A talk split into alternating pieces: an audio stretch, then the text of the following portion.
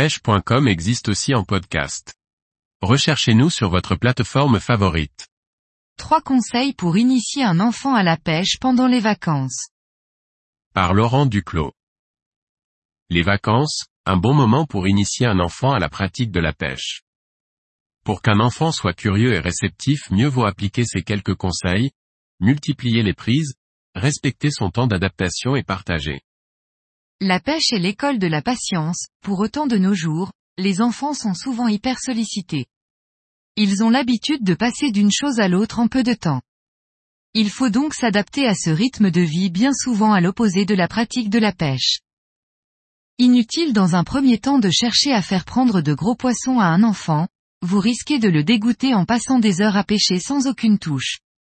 Mieux vaut que l'enfant puisse rapidement prendre son premier poisson et multiplier les touches. Si vous pêchez en eau douce, privilégiez la recherche des poissons blancs au cou. Le côté visuel du bouchon qui s'enfonce renforcera l'excitation de l'enfant. En mer, consacrez-vous à la recherche des poissons de roche ou à la pêche au pain au flotteur, afin de montrer à l'enfant la présence d'une multitude de poissons dans une telle immensité. S'il est conseillé de multiplier les touches et les prises rapidement pour intéresser pleinement un enfant, c'est aussi pour maximiser le temps passé à pêcher. De nombreux enfants n'ont pas la patience de rester des heures canne en main et c'est tout à fait normal.